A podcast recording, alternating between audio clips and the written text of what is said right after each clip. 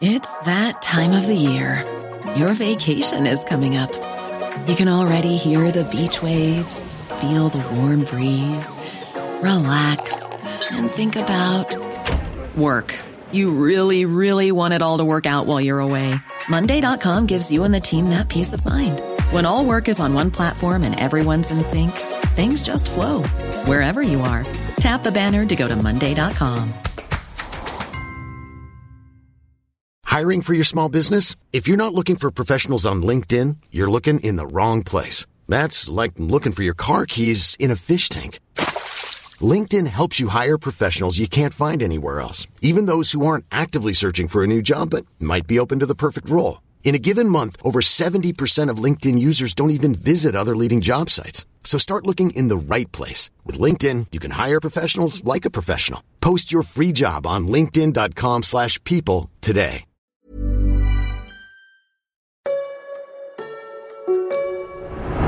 You've heard us say it before. The 2020 presidential election was met with record voter turnout. Several states across the country made it easier for Americans to cast their vote amid the deadly coronavirus pandemic. The entire system of elections in the United States is, for the most part, set around the whole construct of having all the foxes guard the henhouse. Because if all the foxes are guarding the henhouse, then they're not going to let some other fox go grab those eggs. And so understand there's a context to elections that in most cases, in most places, works very well because you've got strong partisans from both sides or multiple sides. Welcome to Dead Men Don't Vote. So we're here to ensure the right to vote will be preserved. The podcast where you, the American voter, have the opportunity to understand how elections really work and how you can help improve the process and restore confidence in American democracy. We will interview leading election experts, explore election controversies, and demystify election administration. From voter registration to ballot casting and counting, results reporting, and on through to certification and audits. We'll answer all your burning questions. Is vote by mail safe? How are foreign countries trying to interfere in our elections? And yes, do dead people actually vote? And we hope you will listen, like the future of our country depends on it.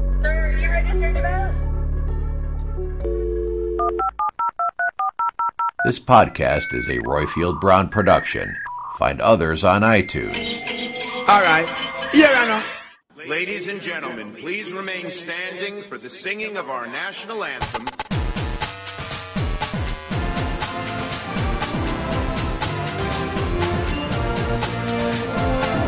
Brexit means Brexit. My administration has accomplished more than almost any administration in the history of our country.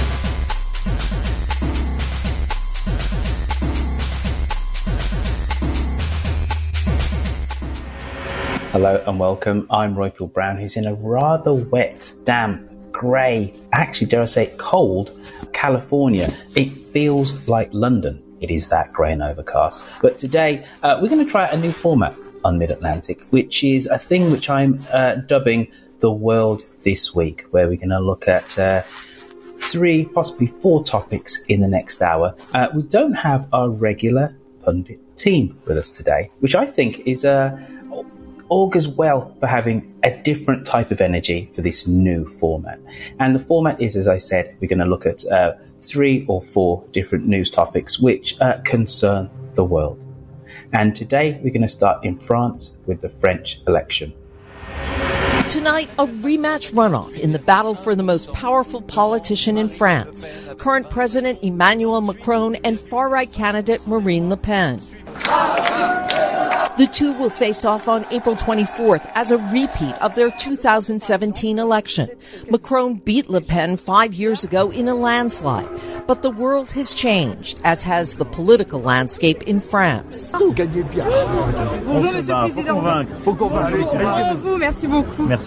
Macron, who rose to power as an outsider, a candidate pushing for reform from the center, has dealt with yellow vest protests opposing his policies a refugee crisis, and a pandemic during his time in office. His approval rating underwater for most of his presidency. And as with the United States, extreme right wing policies have gone more mainstream. Ensemble, nous allons construire avec enthousiasme et conviction. Le Pen is known for her far right stances like restricting immigration and banning Muslim women from wearing headscarves in public. She softened her image in an effort to appeal to a broader audience, though questions remain whether it's a true political shift or just a strategy. Frank Lai in Berlin, I'm going to come to you. I must admit, I'm somewhat scared about the prospect of a President Le Pen. Think, thinking about potentially what this could do uh, for Europe, this is going to completely derail the EU.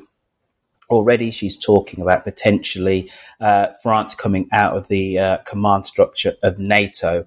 Uh, this is going to be like Brexit and Trump all rolled into one. What's the view of the French election from Germany? Well, I I can't speak for Germany, but what I personally see is uh, that Marine, uh, what is her, her full name, Marion Anne Perrine Le Pen, uh, she um, went to president elections for three times already, and she uh, didn't get uh, the president of France, and I don't see uh, her um, winning this time. Um, Emmanuel Macron uh, does a really great job, and uh, from the German perspective, I think we are very delighted to have this man in France uh, because he's um, uh, great in communication, and uh, even though there are uh, nuances and uh, maybe some um, differences in, in certain uh, perspectives, France with Emmanuel Macron uh, understands the value of the European Union and also the cooperation and the importance of the cooperation with Germany. And uh, I think with the um, with the current events in, in, in Ukraine and with Russia, I think that uh, uh Macron has the um, has has the what what could we say to that uh, um, an adequate posture uh, that works for the EU, that works on the international uh, floors, and that works for France.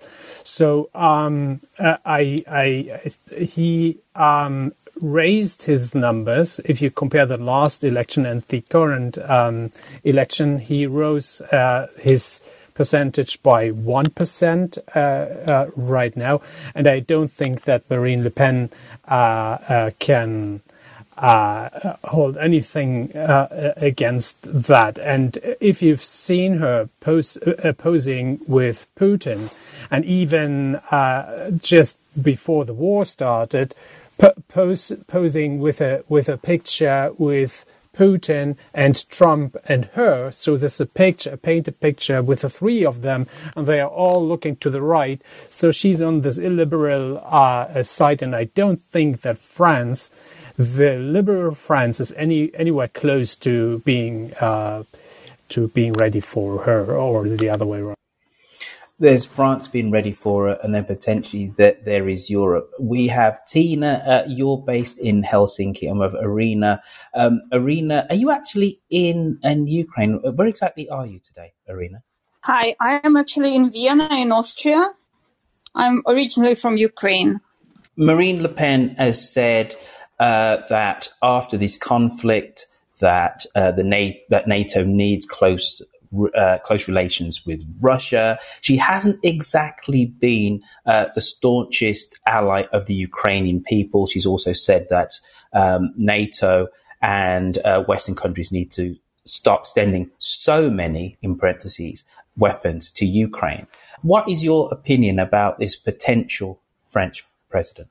I hope that she will lose. I mean, I'm sure that she will lose, hopefully. I was just sitting in the cafe here in Vienna and there were two Russians sitting next to me on the table next to me. And they were saying, Oh, hopefully Le Pen will win. Hopefully she will win. so that tells you everything. And, and, what was their reasoning for wanting uh, Le Pen to win? Very obviously, she does have this close uh, relationship w- with Putin. But what specifically, uh, you know, what what specific rainbows and unicorns would then happen across Europe, according to them, if uh, Marine Le Pen was to become the president of France? Well, I can only assume that uh, that uh, they hope that uh, France will leave NATO with her, and that uh, she will be more supportive of Russia, I suppose. I mean, I didn't really follow too closely uh, because I didn't take it seriously so much, but uh, hopefully she will lose. Uh, Piotr uh, you've joined us in the room. Give us a sense of how destabilizing, or not maybe, um, a Marine Le Pen presidency would mean for the European project.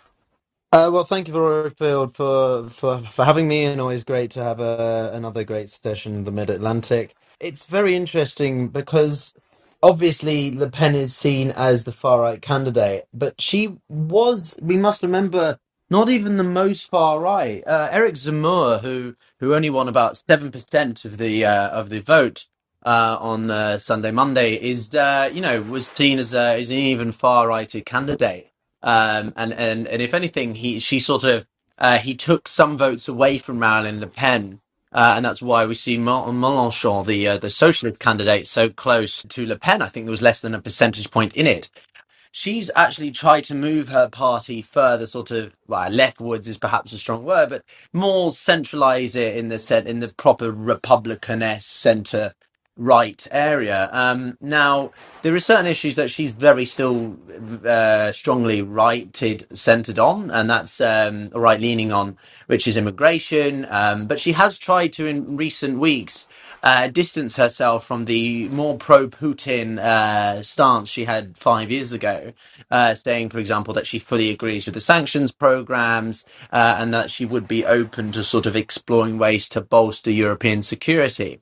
So she's tried to change her tune, but we must remember that she still does come from a background which is incredibly pretty far right in many ways. And I, and I think it shows you the dis, uh, how disenfranchised um, members of the French electorate are because they the far left have made it very clear that uh, at least the younger generations that they're going to be voting for her in exit polls that I've seen. Uh, even Mélenchon, who's a, uh, a huge critique of Macron, has made it very critical to uh, very being very vocal rather than to his his you know supporters. Don't vote for this woman. Vote for Macron. He's establishment, but he's still less destructive and self sabotaging uh, for France and therefore the European project. Last point, Macron is the face of the European project, so to speak. He he's been pushing for you know European defence uh, and a greater strategical autonomy, and that was reflected in the Strategic Compass initiative that was launched under the Common Security and Defence Policy, or uh, CSDP, last year, which is the overarching uh, mechanism in the EU. So if he were to leave, uh, you couldn't be talking further like divergence from um, Le Pen uh, chalk and cheese sort of thing. So she, she, we could see um, if Le Pen wins or if Macron stays, we could see a complete polar opposite approach to uh, French security and therefore the European project and overall uh, European um, uh, stability and security against the Russians. Tina, Finland is in the process of applying to become a member of NATO. Finland is a stalwart member of the European Union could you see uh, the European Union starting to fray um, if if Le Pen became the president of France? Hey, thank you, Roy. Uh, I follow carefully uh, these elections because uh, if you think about Marie Le Pen, he um, he belongs to same kind of coalition uh, in European Union where you find, uh, for example. Um, uh, Swedish Democrats and and uh, from uh, Sweden, which is same kind of far right um, extremist um, group, and and also, also true Finns. We call them true Finns and. And I think it's very important to understand that the coalition is very important um, ecosystem of, of, of European Union. And of course, uh, what we saw before elections, uh, uh, these so-called far-right coalition in European Union start to uh, fall apart a little bit because of of of course Marine Le Pen. Uh, I think she mm, lose a lot of uh, voters before the Russian invasion to Ukraine. And we have to remember uh, Marine Le Pen uh, also lent a lot of money uh, before, um, I think it was several years ago, from Russian bank uh, before um, being elected. Uh, after his father, because his father was someone who uh, uh, actually founded the party. So your answer uh. I think I agree with with everybody else in this this room that Marine Le Pen is not suitable at all for presidency.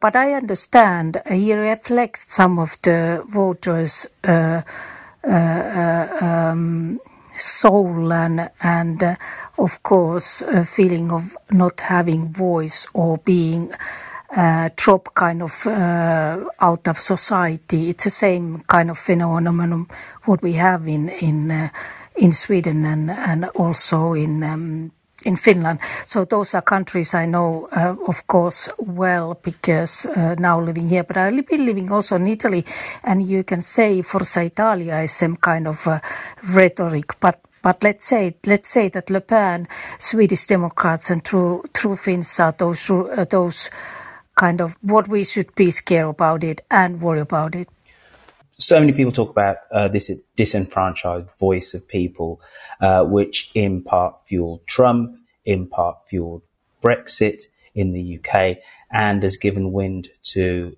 right wing populists and uh, demagogues uh, throughout Europe. Um, what does he say about the economic situation that uh, that we find ourselves in the West? That so many countries are turning, if not wholesale, but in part to right wing rhetoric that feel uh, that this uh, gives them some level of a solution. There are quite a few exceptions to uh, the baby bust crisis that Western Europe is facing. I mean, one of the easy solutions to that is immigration. I think France has had the most of it out of any EU nation as a as far as a percentage of their retirees to people who are actively working and gaining skills and ultimately filling out the tax base. But I think for most of the EU, um, I know in the the median boomer will be retired, and for the EU it's even worse because there isn't a millennial uh, bulge in the population to support that kind of a tax base in retirement. So it, it might have been Greece and Spain and Italy, you know, after 08, but looks like it'll be the majority of Europe uh, going forward if anything happens. And it's going to be pretty difficult to find the money anywhere uh, with with the level, with just the sheer amount of workers that they are going to need and the amount of workers that they're going to have. Andrea, uh, you, you you unmuted.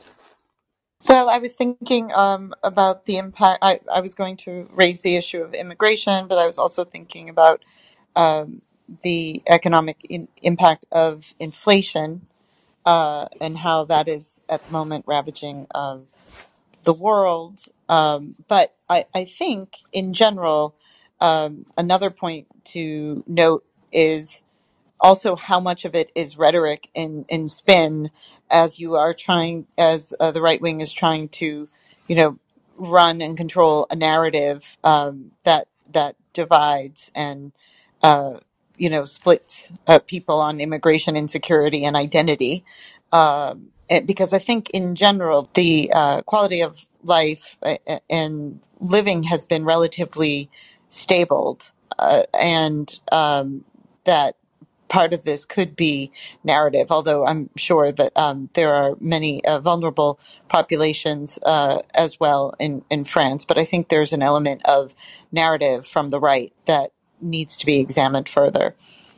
Well, we will see who will be the next president of France um, after Sunday, April the 24th, 2022. Burroughs Furniture is built for the way you live. From ensuring easy assembly and disassembly to honoring highly requested new colors for their award winning seating, they always have their customers in mind. Their modular seating is made out of durable materials to last and grow with you. And with Burrow, you always get fast, free shipping. Get up to 60% off during Burrow's Memorial Day sale at burrow.com slash ACAST. That's burrow.com slash ACAST. burrow.com slash ACAST. Hi, I'm Daniel, founder of Pretty Litter. Cats and cat owners deserve better than any old-fashioned litter. That's why I teamed up with scientists and veterinarians to create Pretty Litter. Its innovative crystal formula has superior odor control and weighs up to 80% less than clay litter. Pretty Litter even monitors health by changing colors to help detect early signs of potential illness. It's the world's smartest kitty litter. Go to prettylitter.com and use code ACAST for 20% off your first order and a free cat toy. Terms and conditions apply. See site for details. Millions of people have lost weight with personalized plans from Noom, like Evan, who can't stand salads and still lost 50 pounds. Salads, generally, for most people, are the easy button, right? For me, that wasn't an option. I never really was a salad guy. That's just not who I am. But Noom worked for me. Get your personalized plan today at Noom.com. Real Noom user compensated to provide their story. In four weeks, the typical Noom user can expect to lose one to two pounds per week. Individual results may vary.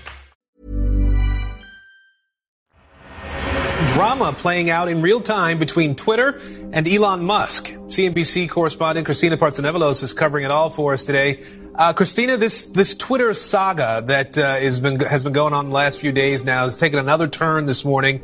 Talk to us about what Elon Musk is doing and why. He's, uh, I guess, the gift that keeps on giving. He's also the richest man in the world, and he said he wants to take Twitter or buy 100% of Twitter and take it private. This after he became the largest shareholder earlier this month. What he is proposing is proposing $54.20 in cash per share. Notice how he threw a 420 in there. Uh, he believes that he could, quote, unlock the potential of this company. Doesn't think management can do a good enough job. The Twitter board did say that they're going to be reviewing this short proposal. And then we just learned at CNBC just now that employees are having a meeting, and a company wide meeting at 5 p.m. later today about this information. I don't massively care uh, for this man. I quite like his cars. I quite like uh, the fact that the world is moving to uh, electric power. But other than that, he seems to be a, a little bit of a blowhard, somebody who uh, really likes the sound of his own voice. But what does this mean for freedom of expression, uh, as my American uh, friends are always telling me? Uh, you know, the, the, the, ability to speak freely um, in the public space. He's a, a free speech advocate but he's also somebody who massively commands uh, our media attention. Should we care? Should we not care? Who wants to talk first about Elon Musk potentially buying Twitter?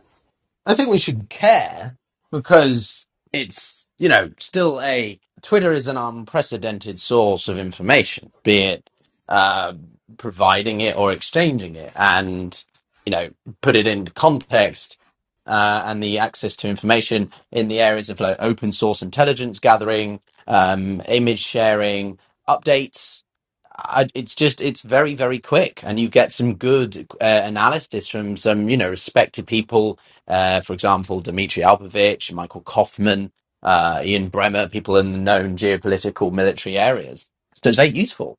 Um, and I and the, but the thing that changed it was the audio the function that we're using to have this podcast right now, Clubhouse and Twitter Spaces.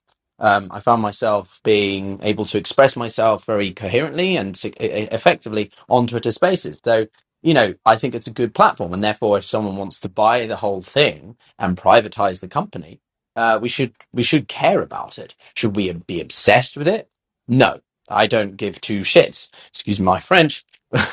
what Elon Musk is really doing. I, I think that he's doing a lot of good things for the planet in the sense of space exploration and Tesla, but I also think he uh, he enjoys being the drama queen or whatever it is. Um, and frankly, maybe it's just my Britishness, but I've never really been interested in the pop culture obsession of celebrities. So, uh, care, no, uh, yes, obsess, obsess, no, uh, yeah, uh, no. Um, but you know, pay attention because what could this mean for other companies and how we uh, facilitate information uh, sharing and uh, and and and whether or not it, he will change it grossly and and also just for the freedom of speech as a symbol I think it is important in a time when we're more polarized and overwhelmed. Why is this man so beloved by um, a certain section of American society? And I'll, I'll put it very clearly as these seem to be young men who are living in their mother's basement. They seem to think this that this man is is the second coming. Why does he command such affection and such loyalty? And why does he chup so much media space? Anybody feel free to jump in. I think a big one is that he has a lot of the appeal that Donald Trump had as far as taking a stance that is offensive to the sacred cows of the establishment. He is is an anti-boomer uh, figure, and that appeals broadly to a lot of young people in America, as far as where the culture ought to be shifting toward, rather than preserving this television entertainment politics uh, and level university studies kind of uh, not British, not Anglican, but uh, easily a much more prudish society than what Elon Musk would operate. He named his car model sexy. He sells a flamethrower that you shouldn't buy. He buys things for 420. He smokes weed on the Joe Rogan experience. All things that piss off just the right kind of people that other people would like to uh, hurt. In the room chat, good friend of the podcast, uh, AB, said Elon Musk wanting to buy Twitter has got nothing to do with unlocking Twitter's potential and everything to do with being able to control the flow and access of information that Twitter provides. Anybody care to wildly, violently, polemically disagree with that? Because I must admit, um, as much as I, I care not really for this story, I kind of lean more slightly towards that interpretation as the reason why uh, Elon Musk has uh, a bought nine percent of Twitter, but wants to buy the rest of it. The state of Twitter now. Twitter is affecting uh, the information that people receive. Twitter is affecting culture, the way the country is operating, the way people are behaving at work. And so, if there's going to be a battle of it, and it's going to go, the flow is going to be directed towards the person who's the highest bidder. I think we've all selected with our pocketbooks uh, who's going to be capable of controlling that information. Andrea, you, you unmuted. I just had one further observation on Elon Musk, which is um, I think it remains to be seen, you know, what he uh, does um, with, you know, with this stake. Um, I think it is very interesting, especially for those of us on these types of social audio platforms as well, where where moderation um, is key. Uh, you know, uh, to see. Uh, I find it interesting that in all the news coverage on this, very little has been um, light has been shed on some of the harms uh, from these types of social media platforms, the complete, total, unfettered uh, public square, or you know, which is meant to be good for free speech and certainly uplifts and we can hear you know what people around the world are thinking uh, without censorship. Uh, but then there is evidence and there are studies showed uh, where sometimes that can devolve into uh, you know harassment uh, both on the platform and off uh, possibly reckless statements and um, you know maybe um, so I think it's going to be very interesting uh, and misinformation, excuse me, and disinformation, which has been uh, very uh, detrimental actually to uh, democracy as a whole, as we are learning, and not just democracy, but health and COVID and, and other issues. So it, it's going to be very interesting to see what he does uh, with the with his stake and share in the platform in terms of his motivation. Um, uh, I think if he uses it uh, to somehow block, to privatize it, or somehow block people that you know No, I haven't. I dissent would like to. with Thank his you. views or would stand up against him, then obviously uh, he'd be undermining his whole argument um, about the the need to keep uh, speech completely free and unfettered. Oh, that's an excellent point. And I'm just going to read out one of the messages in, in the chat, which is from AB, a good friend of the podcast, and he says, particularly with the many criticisms Elon gets about his business venture, uh, buying Twitter would essentially allow him to censor any criticisms and critics from speaking out about anything he or those in his circle are involved in.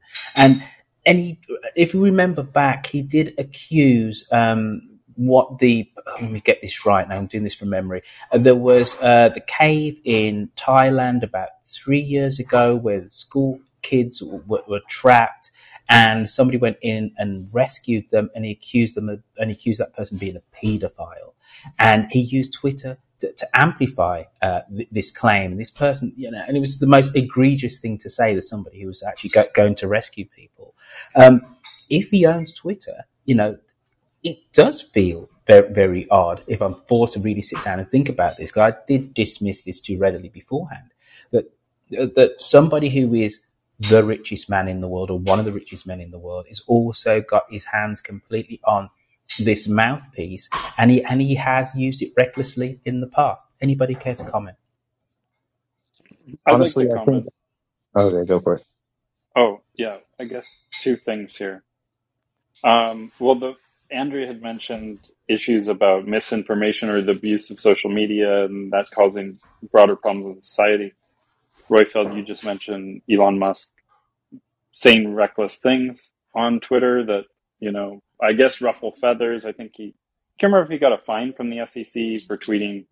Uh, he got, he definitely got in some trouble tweeting, um, uh, about a potential buyout for Tesla and having secured a stock price and whatnot, and that was violated some rules. But in general, I mean, it seems like his motivation, one of his motivations, is um, being upset with censorship in general. I, for one, strongly support you know any moves to uh, you know remove censorship, remove like the centralization of control of uh, information flows on the internet like the original promise of the internet was that anybody is supposed to be able to talk to anybody. That's a you know is it was uh, designed in a way that it's supposed to be able to withstand a nuclear war, and you know any you know it would reroute your packets anywhere it needed to go in order to reach its final destination, and it largely was users who just gave up control to these big platforms to to decide, oh yeah, you can filter all my information through this. Um, it, you know, because uh, you know it's it's easy to see you know cat photos of my friends or and to hit like and you know there's a there's a snazzy interface for that. And most people didn't demand um, accountability and flexibility and decentralization all the things that really like the internet was originally designed for and had a lot of promise for. So there, there was a big regression that happened. I would mark it with the advent of Facebook in the mid 2000s. And uh, I think now now people are talking about Web three and things like that, and I think we're uh, slowly giving birth to a new era of decentralization and lack of censorship and lack of centralized control. And I think Elon Musk sees some potential to okay, how can we take the old you know, and revivify it, uh, remove these ridiculous constraints to some degree, still keeping some of it, obviously. But, um, you know, I, I applaud him for his, you know, however it works out. I, I just think, uh, even if it's a big, a massive troll, I applaud him even more. And I think it's great that he, he tweets like random, weird, sounds like he's on psychedelic things at three in the morning while he's running two of the largest companies in the world. I just applaud him. He has every right to do so. He's he's earned the right to do so. So those are my thoughts. Thank you. Well, I'll tell you, nothing says uh, decentralization than one guy owning 100% of one of the largest social media companies in the world, right? That was uh, m- my thoughts entirely. If you're listening to this at home, why don't you uh, download the Clubhouse uh, app for your phone and what it means is that then you can be part of one of the live recordings of the show. Uh, when when they go out, then you can be alerted by joining the Mid Atlantic Club. If you're in the audience, hit the Mid Atlantic um, icon, the little greenhouse, top right, top left on your phone, and then you'll be alerted as when we go live. Um, I'm going to move on from Elon Musk, and I'm going to go now to the Black Sea. Welcome to the program. It's 50 days today since Russia's invasion of Ukraine and the start of the war there, and Ukraine is claiming to have carried out a missile attack on the flagship of Russia's Black Sea fleet, setting it on fire. The Russians admit the Moskva has been badly damaged, but they say it was because ammunition on board exploded. Quoting the Russian Defense Ministry, Interfax says the crew of around 500 had all been evacuated and the cause of the fire being investigated. But a Ukrainian official has said the ship had been hit by two missiles. However, this has not been confirmed.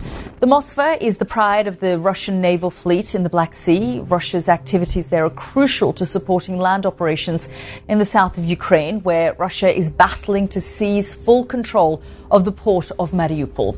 There are very different narratives in Russia and Ukraine about what happened with the Moskva cruiser.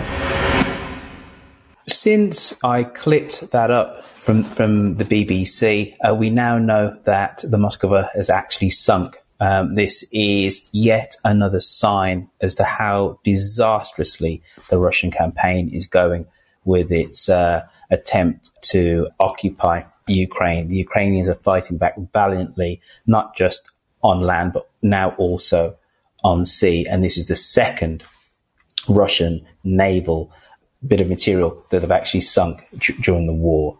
I'm going to come to you first, Piotr, uh, but I want, really want to widen this out. So, uh, obviously, this is showing us the military prowess of the Ukrainians. I also want us to look at what this means in terms of the, the, the continued escalation of the war. So Piotr Curzon, the Moskva has been sunk. And I think what's significant was that the, the news of this actually came from Russian wires.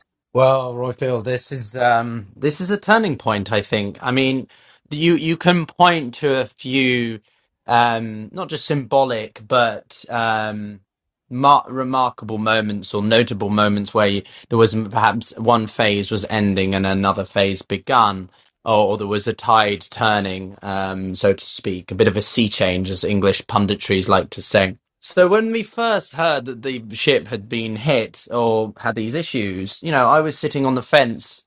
Is it really the Russians or is it the Ukrainians? The Ukrainians have these recently acquired Neptune missiles, their first batch coming as early, uh, late as last year. And these are the ones that they said were had, had been used to strike the ship. Now, the Russians claim that this wasn't true and naturally.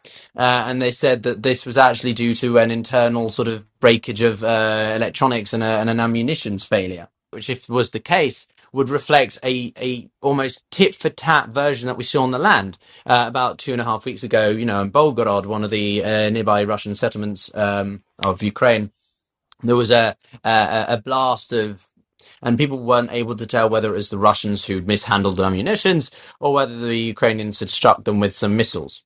Uh, so the same seems to be apparent here. But what seems to have happened is that either way, the Russians were actually telling the truth uh, in that the ship was damaged and now it's sunk due to um, rocky waters. So, should we perhaps believe them uh, about a couple of other things? If they're willing to admit this, their flagship vessel of the vessel of the Black Sea Fleet being sunk, then perhaps they are being honest about a couple of other things as well, in in in in, the sense of um, mishandles and just poor military craftsmanship, so to speak. So that's something that's uh, that's uh, that's interesting to keep in mind, and I'll be monitoring myself. But in the broader picture, I mean, look, the this the vessel was valued at about uh, three quarters of a billion dollars um, by far the most important vessel of the Black Sea fleet. Uh, not the most powerful all, all and out, but it was, you know, it was getting on. It's about 40 years old since it was first uh, launched, and um, uh, but it was very useful and uh, and and had led a very important set of uh, campaigns in the earlier part of this conflict. And to to the final point I'll make in terms of looking ahead, I mean, this could be significant for just how far and capable the Russians believe they can be name specifically meaning that up until this point, we're waiting for this Russian advancement offensive to occur on the eastern flank of Ukraine, enter into the Donbass region and take not both, not just Luhansk, but the Donetsk. And then there were other people, including myself, that if that went quite swimmingly, then maybe the Russians would push once they reached the south coast westwards, try and secure the whole Sea of Azov, the body of water rightwards of Crimea, and then push as far west as they could, perhaps to Kherson.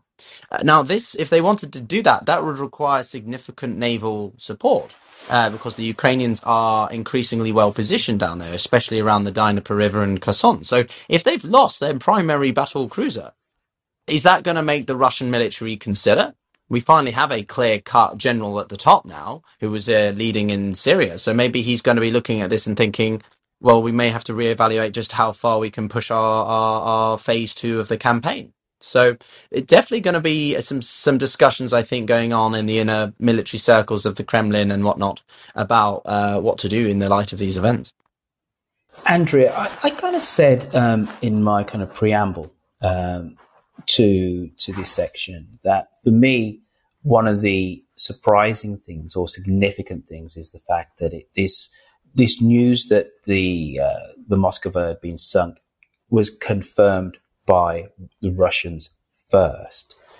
Um, does does this kind of hint at maybe a change in policy that the Russians are going to be much more open about their losses, or is this just somewhat of a quirk? Should we not read too much into it? What do you reckon? Based on pure opinion only, I did think that that was very interesting that it was claimed, or, or even by a, a Moscow based think tank, uh, first, but the Center for Analysis of Strategies and Technologies, uh, which they, I believe they said on a Telegram channel. I, I thought that that was fascinating. And I wouldn't read too much.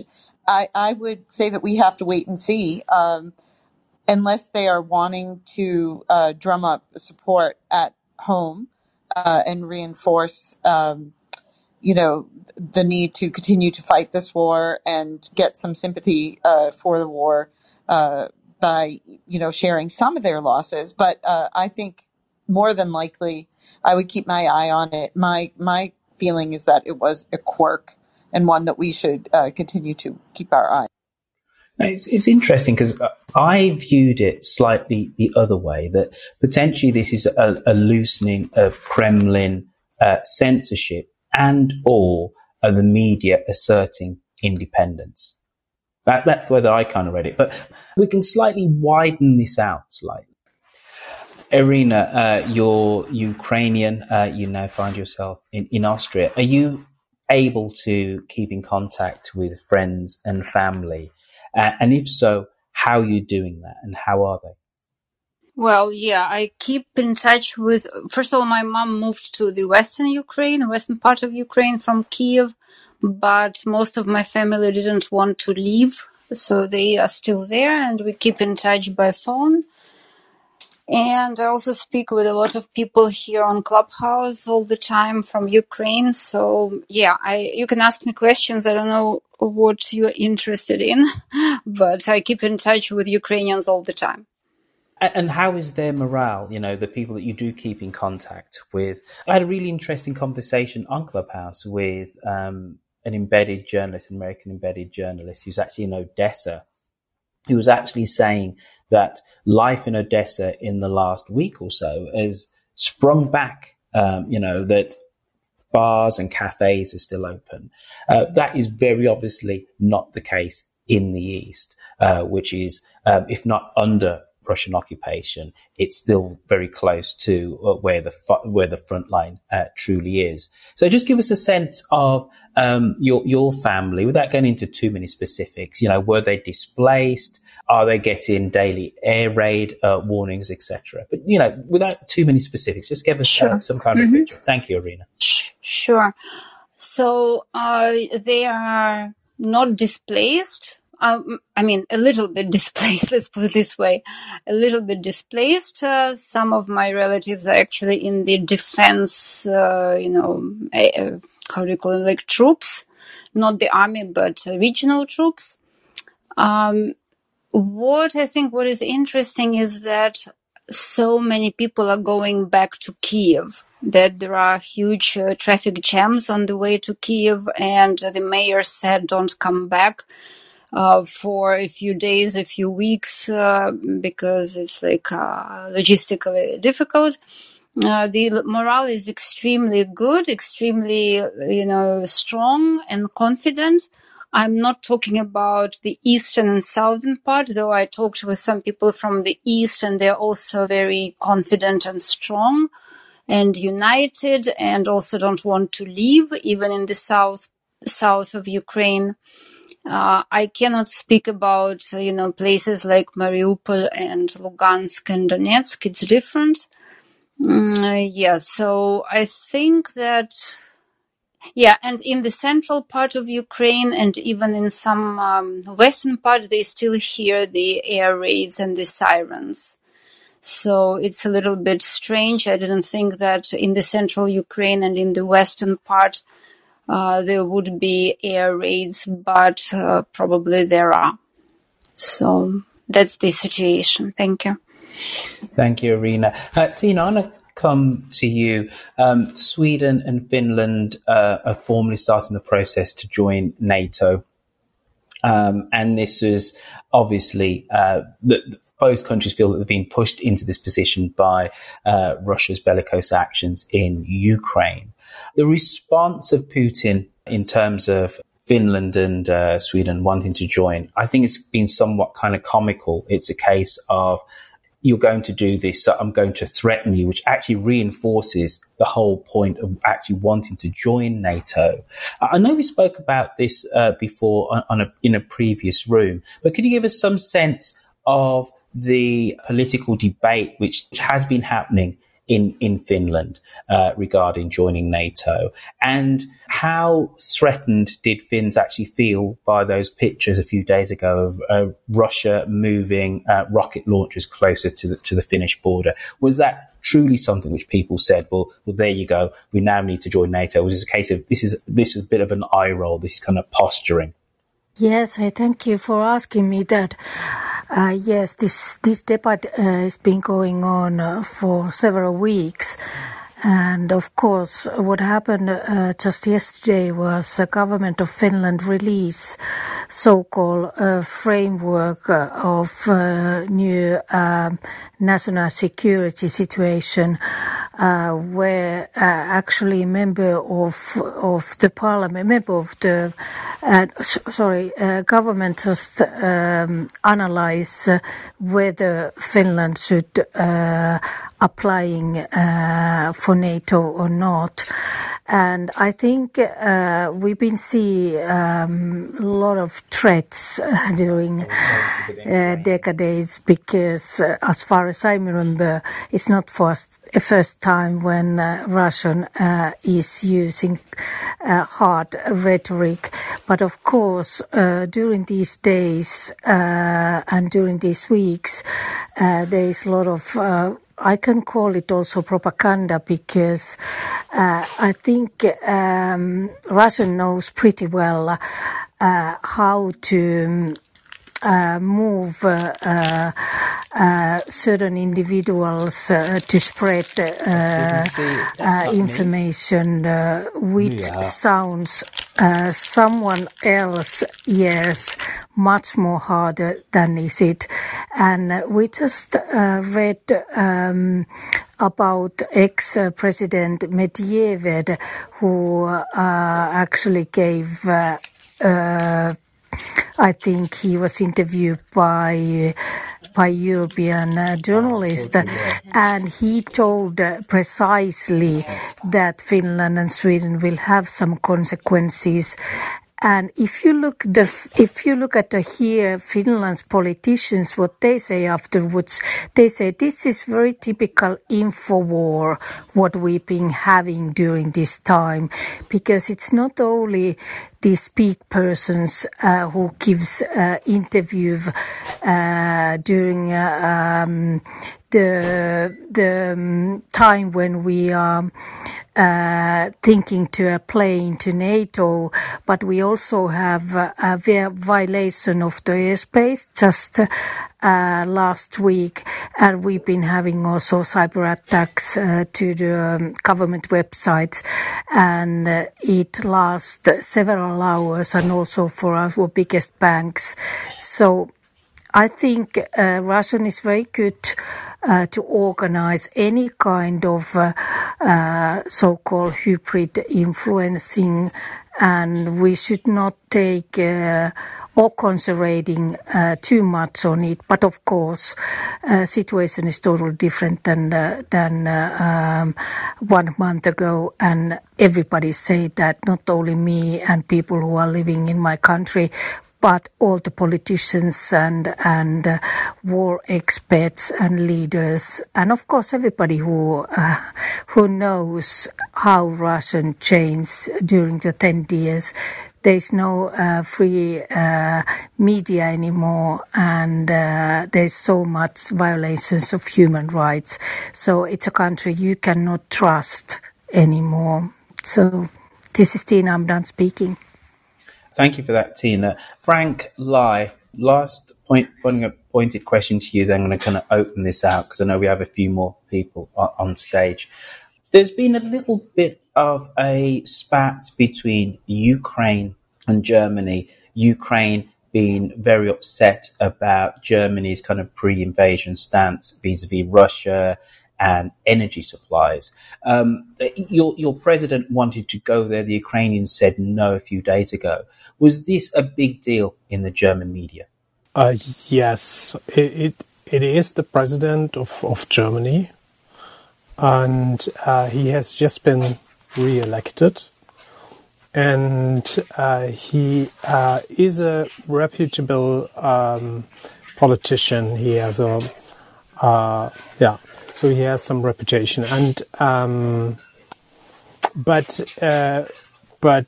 Um, on the other side, and I, it, this is really some. I think that the, that we we have to be um, very cautious because because the, this uh, invasion by Russia uh, is way bigger than any any any particular person or politician. But, uh, but so in Germany, it is generally understood why Zelensky has to act in certain ways, and that is presented presented uh, through throughout the media.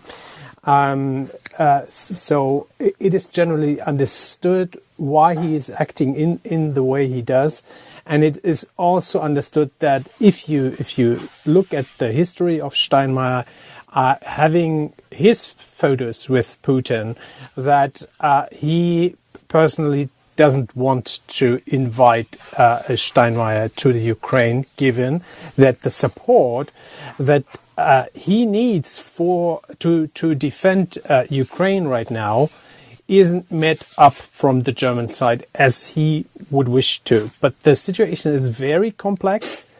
I think that uh, uh, Germany does a lot of things, and we have to acknowledge the, the situations that, that the countries are in.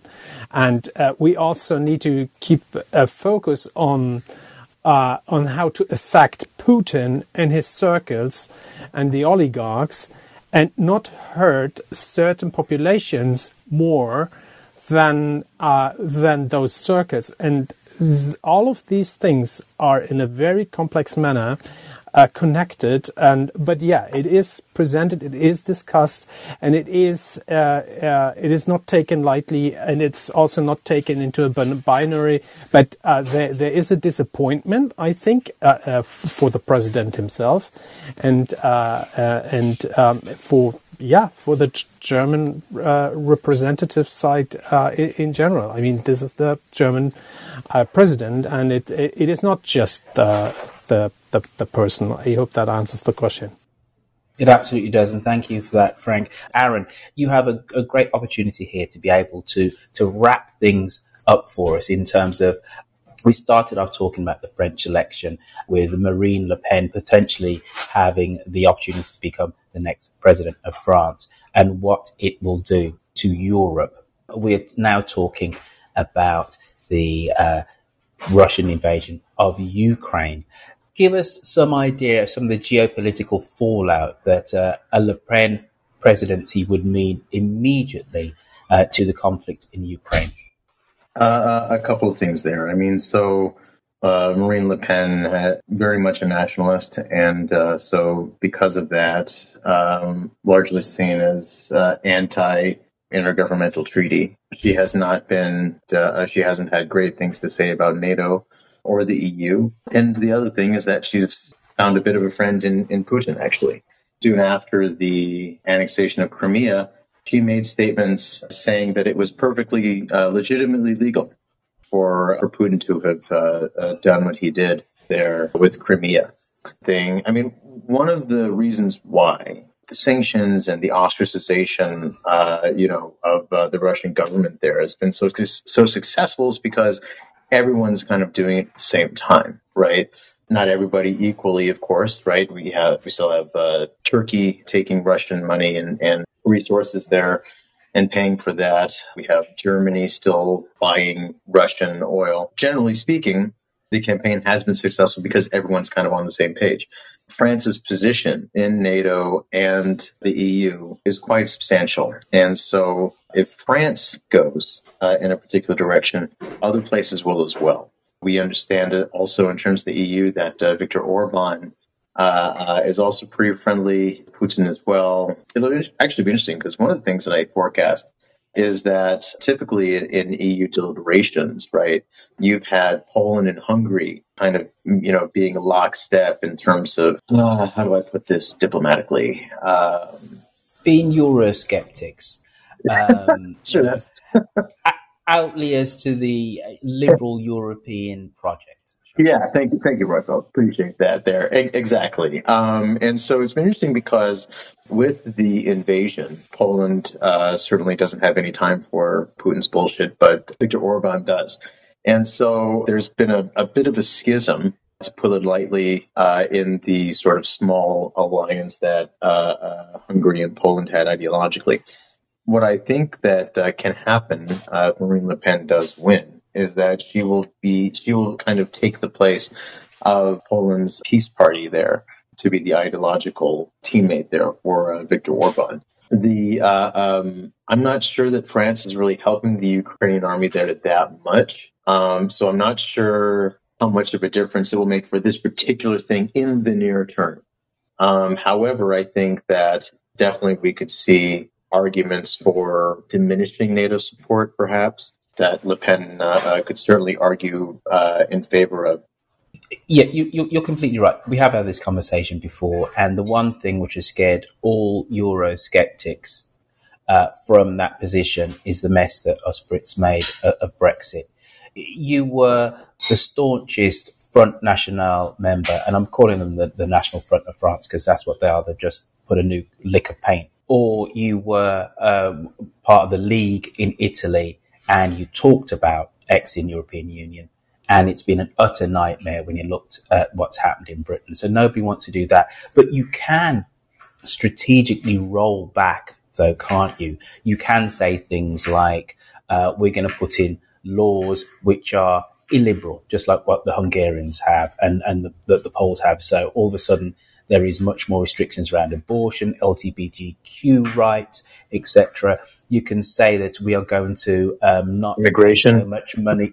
Oh, oh, also, immigration. We're also going to not put so money, so much money into the European pot. Uh, you can you can slow the works down, can't you? You can argue against balance of transfer payments to the poorer bits of Europe, etc., etc. So there are many things which you can do while still being part of the European structure just to gum gum the works up. And there you go, folks. Uh, that's been the very first the world uh, this week. Um, this is part of the podcast Mid Atlantic. Mid Atlantic you can find by going to a podcatcher of your choice. You'll go and find hundreds of these shows. Been doing them for some eight years now. Uh, speaking to um, experts, pundits, sometimes just my friends, sometimes even family members about politics, uh, generally from a US and a UK perspective but sometimes from a broader perspective. We'll do this once a week, every Thursday, round about this time. Well, we'll have three or four news stories, and uh, we'll try and unpack them and then unpack them uh, in an hour.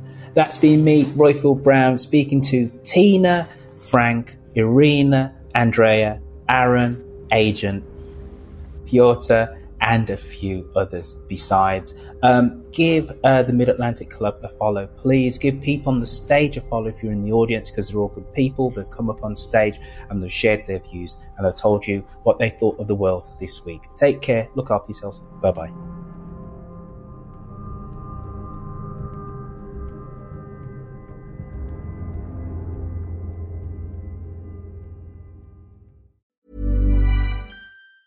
A lot can happen in three years, like a chatbot may be your new best friend. But what won't change? Needing health insurance. United Healthcare TriTerm Medical Plans, underwritten by Golden Rule Insurance Company, offer flexible, budget friendly coverage that lasts nearly three years in some states. Learn more at uhone.com. Planning for your next trip? Elevate your travel style with Quince. Quince has all the jet setting essentials you'll want for your next getaway, like European linen, premium luggage options, buttery soft Italian leather bags, and so much more. And it's all priced at 50 to 80% less than similar brands. Plus, Quince only works with factories that use safe and ethical manufacturing practices. Pack your bags with high-quality essentials you'll be wearing for vacations to come with Quince. Go to quince.com slash trip for free shipping and 365-day returns.